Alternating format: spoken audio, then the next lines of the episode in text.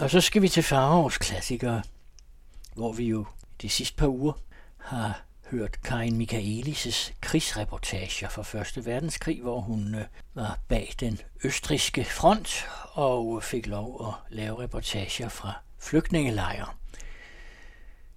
Nu er vi færdige med flygtningene.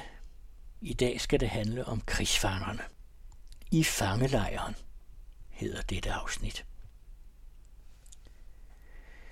På den hvide, flade mark, sirlig ordnet i rækker som laner på bleg, en uoverskuelig mængde blændende hvide barakker, dobbelt lysende mod en snetung himmel og nære bjerges troende grænsevagt. Hverken mur eller gitter om lejren, kun et par rækker pigtråd så langt fra hinanden, at både barn og voksen uden fare kan smutte igennem. Udenfor frysende vagtposter. Kulden kom med den orkan, der sidste nat raste over landet. Den tilfældige vandrer ser lige ind i lejrens daglige liv. Derinde bearbejder fangen med opsmøget pelskrave og kabussen presset ned over ørerne, den stenmættede jordbund, stikker nye gader af, brede som boulevarder, graver kloakledninger, triller affald, rejser elektriske master, forbereder vårens og sommerens urteanlæg, hviler og falder i tanker, vågner og arbejder videre, blindt, søvngængeragtigt. Den tilfældige vandrer ser lige ind i officerslejren, hvor unge smækre skikkelser driver frem og tilbage, enkeltvis eller i grupper, altid rygende, slappe af tvungen ledigangs kedsomhed. Hvad der foregår inde i de hvide træhuse, der står der, ens som apotekerens pulveræsker, det ser han ikke. De så vanskeligt det i fredstid er for uvedkommende at slippe ind i et fængsel, så omstændeligt er det i krigstid at komme ind i fangelejren. Er tilladelsen opnået, går man rundt derinde med en pinefuld fornemmelse af, at ens egen frihed er taget på bekostning af disse ufrie. Man våger næppe at se på dem af frygt for i deres længselssyge øjne at læse spørgsmålet. Kommer du for at nyde vor fornedrelse? Man er bange for ved et utidigt, uoverlagt eller alt for overlagt ord, ja blot med et formelidende smil, at såre disse sjæle lidt hårdt sårede endnu en gang. Den reneste samvittighed hjælper ikke. Man er dog ikke i stand til at gøre sig forståelig for hver enkelt af disse tusinder, hvis sprog og skrift man ikke behersker. Så sniger man sig omkring med sænket blik og dirrende indre, egentlig uden at se, egentlig lammet på alle sanser af frygt for at sove. Men efterhånden, ganske af sig selv, kommer man i føling. Det evigt menneskelige gør sig gældende. Alle sporer de, kirgiseren, samojeden, lillerusseren og den festklædte muhammedaner fra Kaukasus, at i dag har de besøg af en ven, der skønt han ikke kan tale med dem, uden ord forstår og dybt medføler deres længsel efter det elskede fjerne hjemland. Og nu forandres alt. Man går mellem smil, givende, modtagende, hvert smil en lille fager blomst, skudt frem i et nu af den hårde, vintertriste jord. Man har, uden at vide hvorledes, erhvervet sig ret til at gæste fangelejren. Kommandanten, en ægte østrisk general med sans for alle pussigheder og vilje til at gøre det bedste ud af enhver situation, har selv overtaget førerskabet. Den tanke, han skulle have til hensigt ved given lejlighed at stikke gæsten blå i øjnene, svinder som duk for solen. Han er så at sige husmor og interesserer sig i, at den fremmede ser ind i alle kroge og kigger i alle skuffer. Han ved nemlig, at han har sine sager i orden. Og Gud nåede ham, om han ikke havde. Hver fejl, hver forsømmelighed, hvert misbrug begået af den mindste underordnede kommer over hans hoved. Ikke blot nu, men når krigen længst er forbi. Ikke blot i fangernes hjemland, men i hans eget. Stolt som et barn fremviser overlægen sin operationssal, der er lige gunstig til brug ved dag som ved nat. Der var tider, hvor lysene over operationsbordene først slugtes, når solen brød frem. Kærtegnene stryger han over sterilisationsmaskinen. Denne gode hjælper har reddet mange liv for ham. I fjor der blættyfusen meget mennesker ned i 10.000 vis, og han på et forløbigt feltlasret uden hjælp modtog hele vognledninger af syge, slæbte han dem ind på sin ryg, gik fra patient til patient med saltvandssprøjten, vidende at det nu, hvor sult eller søvn overmandede ham, betød det skare af døde mennesker, han havde kunnet holde i live. Dengang havde han ikke noget, der hed sterilisationsmaskine. Men da så fangelejren her blev grundet, og hårder af kolera og plettyfusangrebende russere halvvejs fyldt den, blev sterilisationsmaskinen hans allerbedste middel mod smittefare. Af de 4.000 syge døde kun mellem 40 og 50. Blandt lejrens halvt 100.000 fanger optrådte ikke et nyt kolera-tilfælde. Nu er der forholdsvis ro, dog er alle sygebarakker fyldt til sidste seng. De syge har plads, lys og luft nok, mere end på de fleste hospitalers fællestuer, snarest for meget luft. Barakkerne er opført i hud og hast, vinden har frit spil gennem revner og sprækker, og tæpperne er jo ikke fyldt med æderdun. De store ovne giver stærk hede fra sig, men kuldepusten kommer ind både for oven og for neden. Her er et af de ganske få områder, hvor det forekommer mig, at man har sørget bedre for flygtninge end for fanger. De syge ligger mest stille hen, sælsomt ligegyldige. Muligt er de sløvet af smerte, udmattelse og længsel, muligt blot, fordi det at være både fange og syg nødvendigvis virker forstummende. De allerfleste kan hverken læse eller skrive, men kunne de, ville lejrens få bøger i deres sprog jo kun være en dråbe i havet. Krigen har varet 18 måneder, og i går kom fra Rusland den første sending kærlighedsgaver. Fem ikke store kister med klæder, sko, tobak og luksus. Fem ikke store kister til fordeling blandt 50-20.000 mand. Har han delt del tuberkulose, som i alle fangelejre. Hvor spiren var, har krigens strabasser udviklet den, for selvom lejrene lægges med størst mulig hensyn til sundhed, er ikke dermed givet, at de alle egner sig til brystsyge sanatorier. Det blev derfor besluttet at anbringe de tuberkuløse i lejre, hvis beliggenhed var særlig gunstig.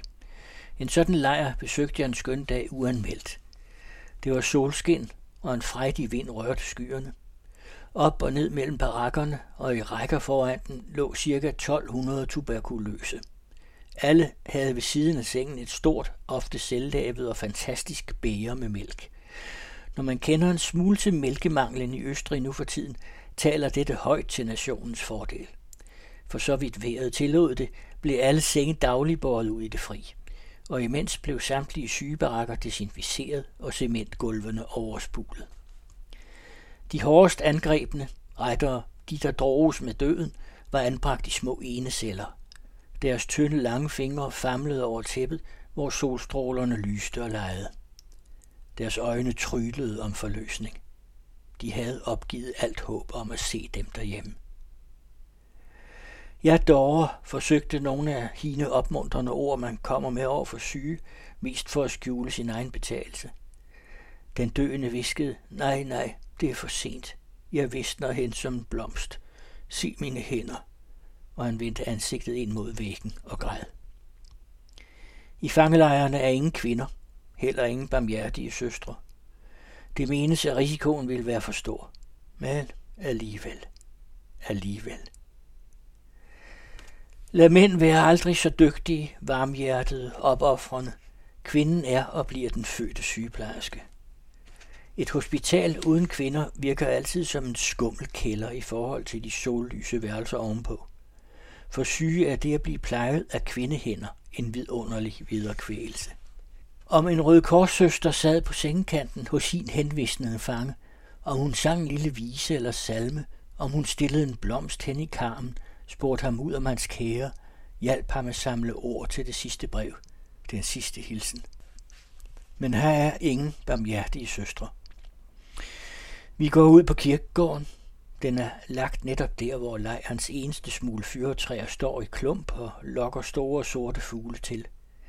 Fanger og opsyn, menige og officerer ligger inden for samme lille indhegning. Gravene er ganske ens på nær det, at nederste halvdel har sorte trækors med hvidt nummer, mens de øverste er prydet med polerede for oven afrundede granitsten, i hvis medaljonmitte nummeret er indhugget. Efterhånden fjernes alle trækors og giver plads for granitsten. Tæt op til kirkegården støder det lille kapel, der gemmer den døde ind til jordfæstelsen, og et andet kapel, hvor sørgemessen afholdes. Mellem disse kapeller er en slags klostergang. I dens bagvæg indfæstes granitplader med de dødes navne og numre, der korresponderer med dem på gravstenene. En helt lille stab stenhugger arbejder støtter roligt på disse mindesmærker, hvis værdi hører efter verdenen til. På hver grav er henlagt en krans slynget af grænkviste broderligere og sammenhold i døden så jeg aldrig før. For de døde vender vi os atter til de levende. Her påtrænger sig tre spørgsmål. Hvorledes er fangerne anbragt? Hvorledes er forplejningen? Hvormed beskæftiges de? Det ligger snublende nær at sammenligne fangernes kår med flygtningenes. Ingen af dem er misundelsesværdige, for begge er gjort det mest mulige, ja det ubegribelige, når hensyn tages til landets forhold og de vanskeligheder, hvorunder alt foregår.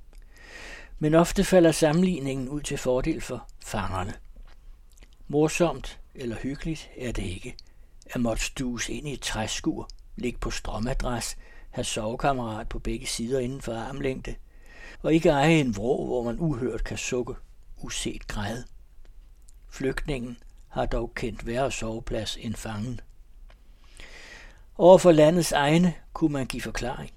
Vi gør vort bedste, men vi mennesker har kun to hænder, der kan blive trætte. Over for fangerne måtte man tage såvel humane som politiske hensyn. Mens flygtningene stundom lå i dynger som lige på en slagmark, blev fangerne straks anbragt i nødtørftige, men inddelte rum. I den barak, der var bestemt for 200, blev ikke som så ofte hos flygtningene anbragt 400. Fangerne behandles efter faste love.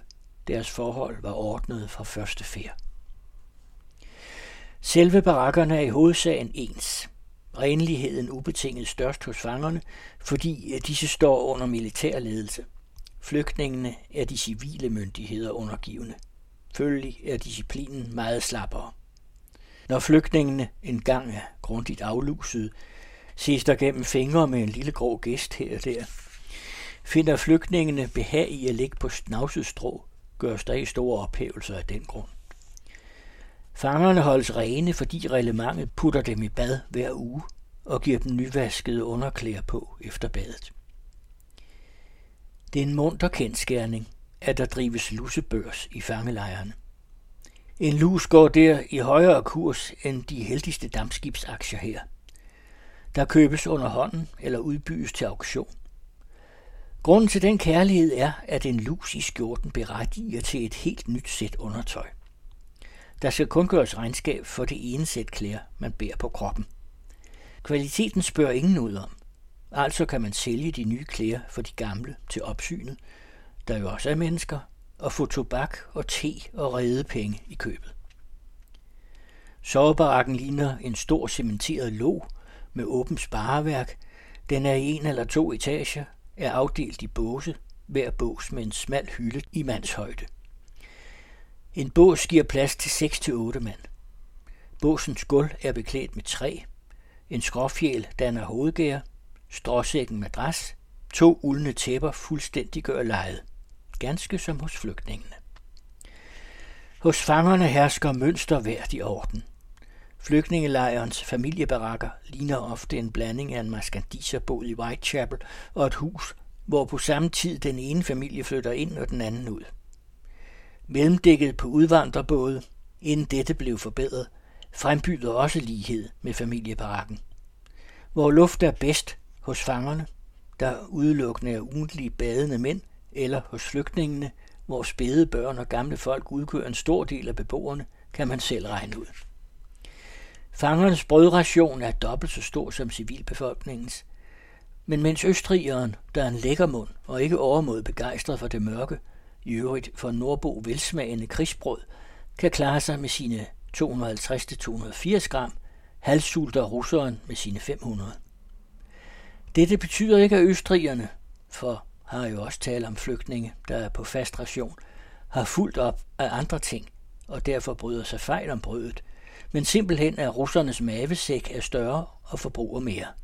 I hvert fald mener adskillige læger således og støtter deres opfattelse på russernes gennem generationer fortsat umådelighed i spise.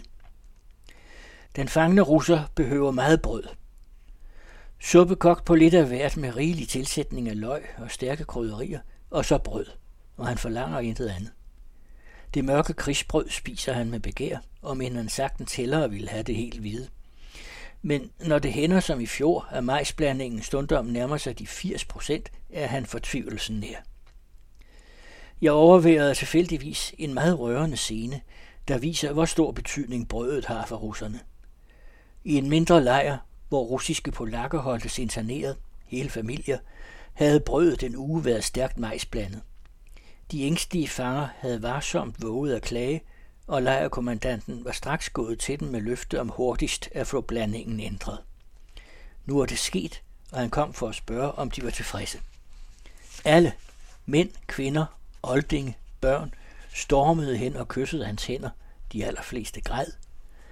Af glæde, fordi brødet nu var fordøjeligt. Af taknemmelighed, fordi han havde hørt deres bøn. Jeg har i mine hænder haft spisesedler og opskrifter på det ugentlige og lovmæssige forbrug i fange- og flygtningelejre. Og var det ikke netop så, at jeg kender mine østrigere og deres selvsomt udviklede gæstfrihed, ville jeg have svoret på, at fangespisesedlen var flygtningenes og omvendt. Forskellen i favør af fangerne er overordentlig. Nærmere beset er den begrundet. En mængde af flygtningene kommer fra egne, hvor der altid var smalhans, og de har derfor vendt sig til at nøjes med det mindst mulige. Fangerne kommer fra alle egne i det store Rusland. De må ikke sultes. Den højt kultiverede østriger har her den helt primitive sans for gæstfrihed.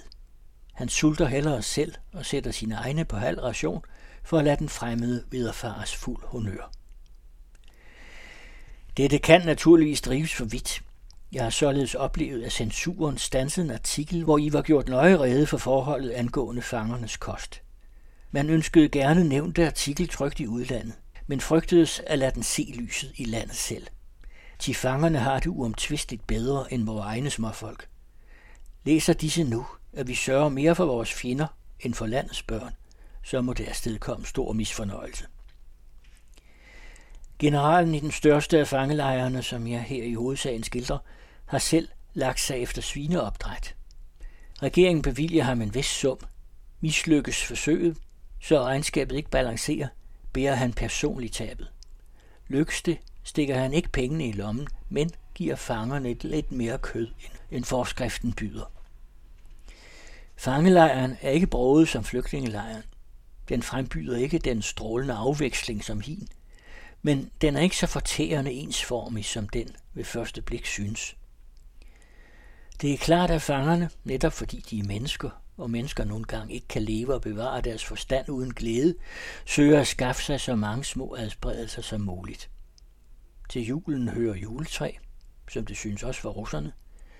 Vi er langt over jul, men endnu vrimler det med fattige, primitivt pyntede juletræer, hvis virkning er så meget mere rørende, som alt pynten skyldes klodsede, uvante mands fingre. Russeren elsker sang og dans lidenskabeligt. Altså synger han i tid og utide. Lad danse dem, der danse kan, og er jublende tilskuer. Tidrikningen, der foregår fra mange små udskænkninger af tre helles per bære, og bæret rummer meget, er atter en nydelse. Spisetiderne lige så. Et stort skår i madglæden er jo af russeren, barn som han er, straks om morgenen hugger så drabligt ind på sine 500 gram brød, at han ofte ved middagstid er lens. Badet, foretaget i flok og følge, er rent spas. Når først fangerne har mærket, at de hverken skal skoldes levende eller fryses ind i isklumper. Badekarret er en vældig stor forsænkning i gulvet. Dampen strømmer ind alle vegne fra. Så under bruseren, rene klæder, og man har helligdags fornemmelse i kroppen.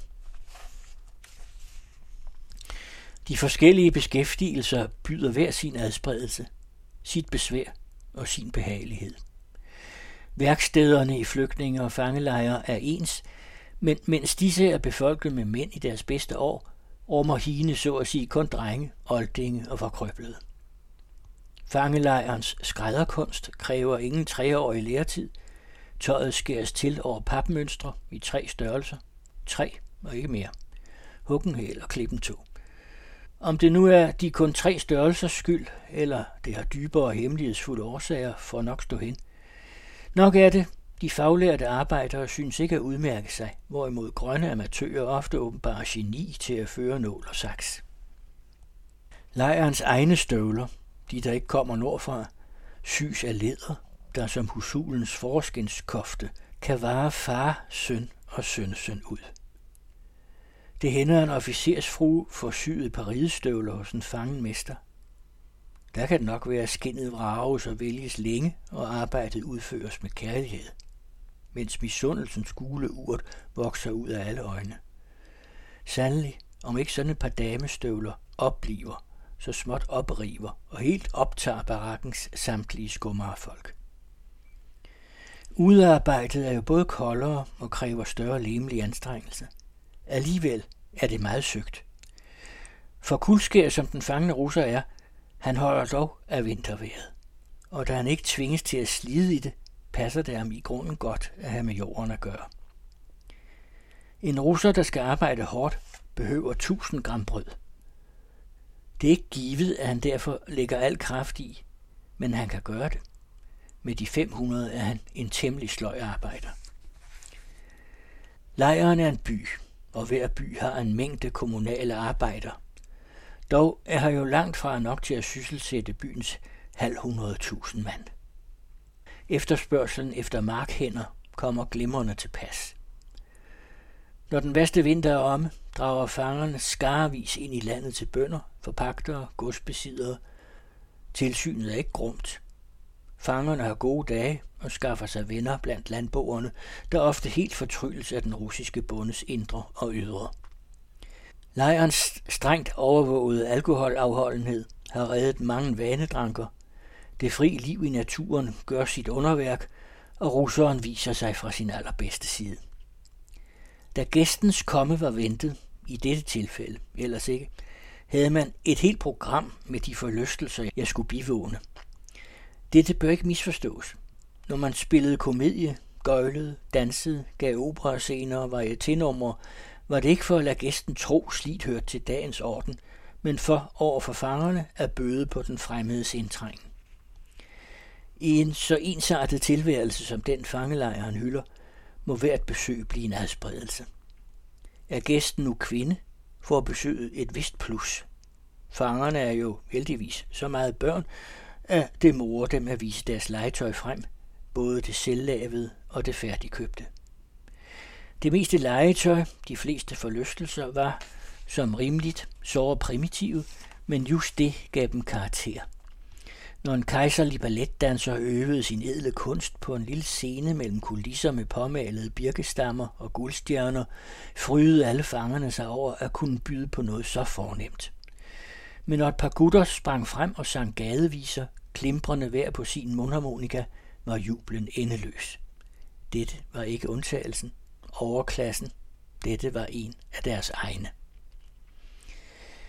I ikke en eneste flygtningelejr hørte eller så jeg noget til teaterforestillinger. I en enkelt var oprettet et sangkor. Oftest havde man af musikinstrumenter kun børnenes trompeter og rørfløjter eller en omvandrende blind mands violin. Orgel og embedsmændenes klaver ufortalt. I samtlige fangelejre havde fangerne allermindst et, ofte to, her sågar tre hele orkestre. Og de fik lov at spille – Dagligt afholdes timelange orkesterprøver ved at prøve lige en koncert for tilhørende i og om barakken. Hver dag øver de professionelle sangere deres stemmer for tribunen og træner balletdanserne deres ben, om en i sømbelagte støvler. Så langt fra at dem op for disse uskyldige forlystelser, hjælper fangevogteren, generalen, til efter evne. Meget rigtigt går han ud fra, at jo bedre humør, jo bedre helbredstilstand, jo færre dårskaber. At der kan hittes på dårskaber, hvor mange mænd måneder igennem holdes i ufrihed, er indlysende. Mellem det arbejdende mandskab så jeg til min forbavselse et par halvvoksne drenge. Også de var taget til fange med våben og i uniform. Generalen havde først, for at skåne deres unge øren for rå tale, givet dem ophold i officerslejren, men det viste sig meget uheldigt. I løbet af ganske kort tid var de ved at gå i hundene, hvorfor han straks fjernede dem. Nu gik de for lud og koldt vand mellem de menige.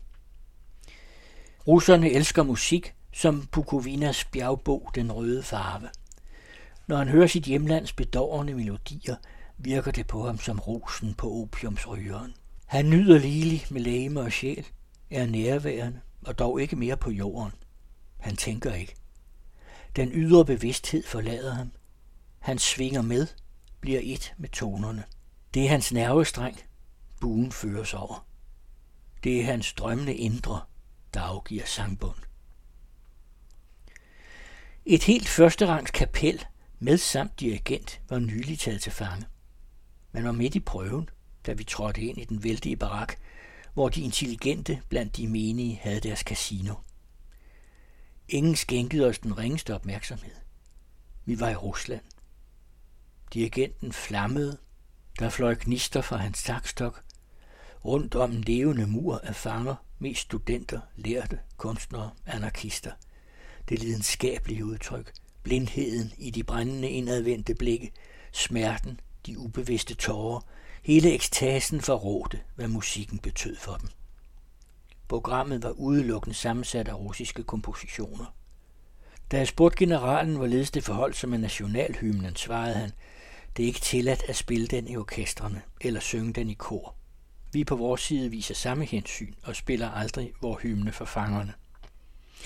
At de enkeltvis i barakkerne eller ved arbejdet synger eller fløjter deres nationalsang, overhører vi ganske. Denne barak var afdelt ved træmmegitre, som brændselsrum på et loft, i flere afdelinger. En indeholdt bibliotek, ark var tomt. En anden var skrive- og studereværelse.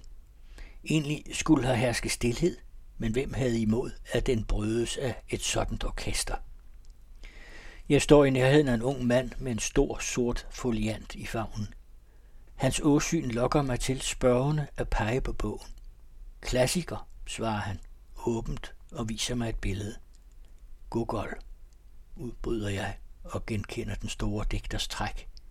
Han stråler og gentager, Gogol. Og jeg, der gerne vil glæde ham, og ikke ved min levende råd, da han åbenbart ikke kan eller vil tale fransk, remser i hast navne op, Dostojevski, Turgenev, Lermontov, Tjekov.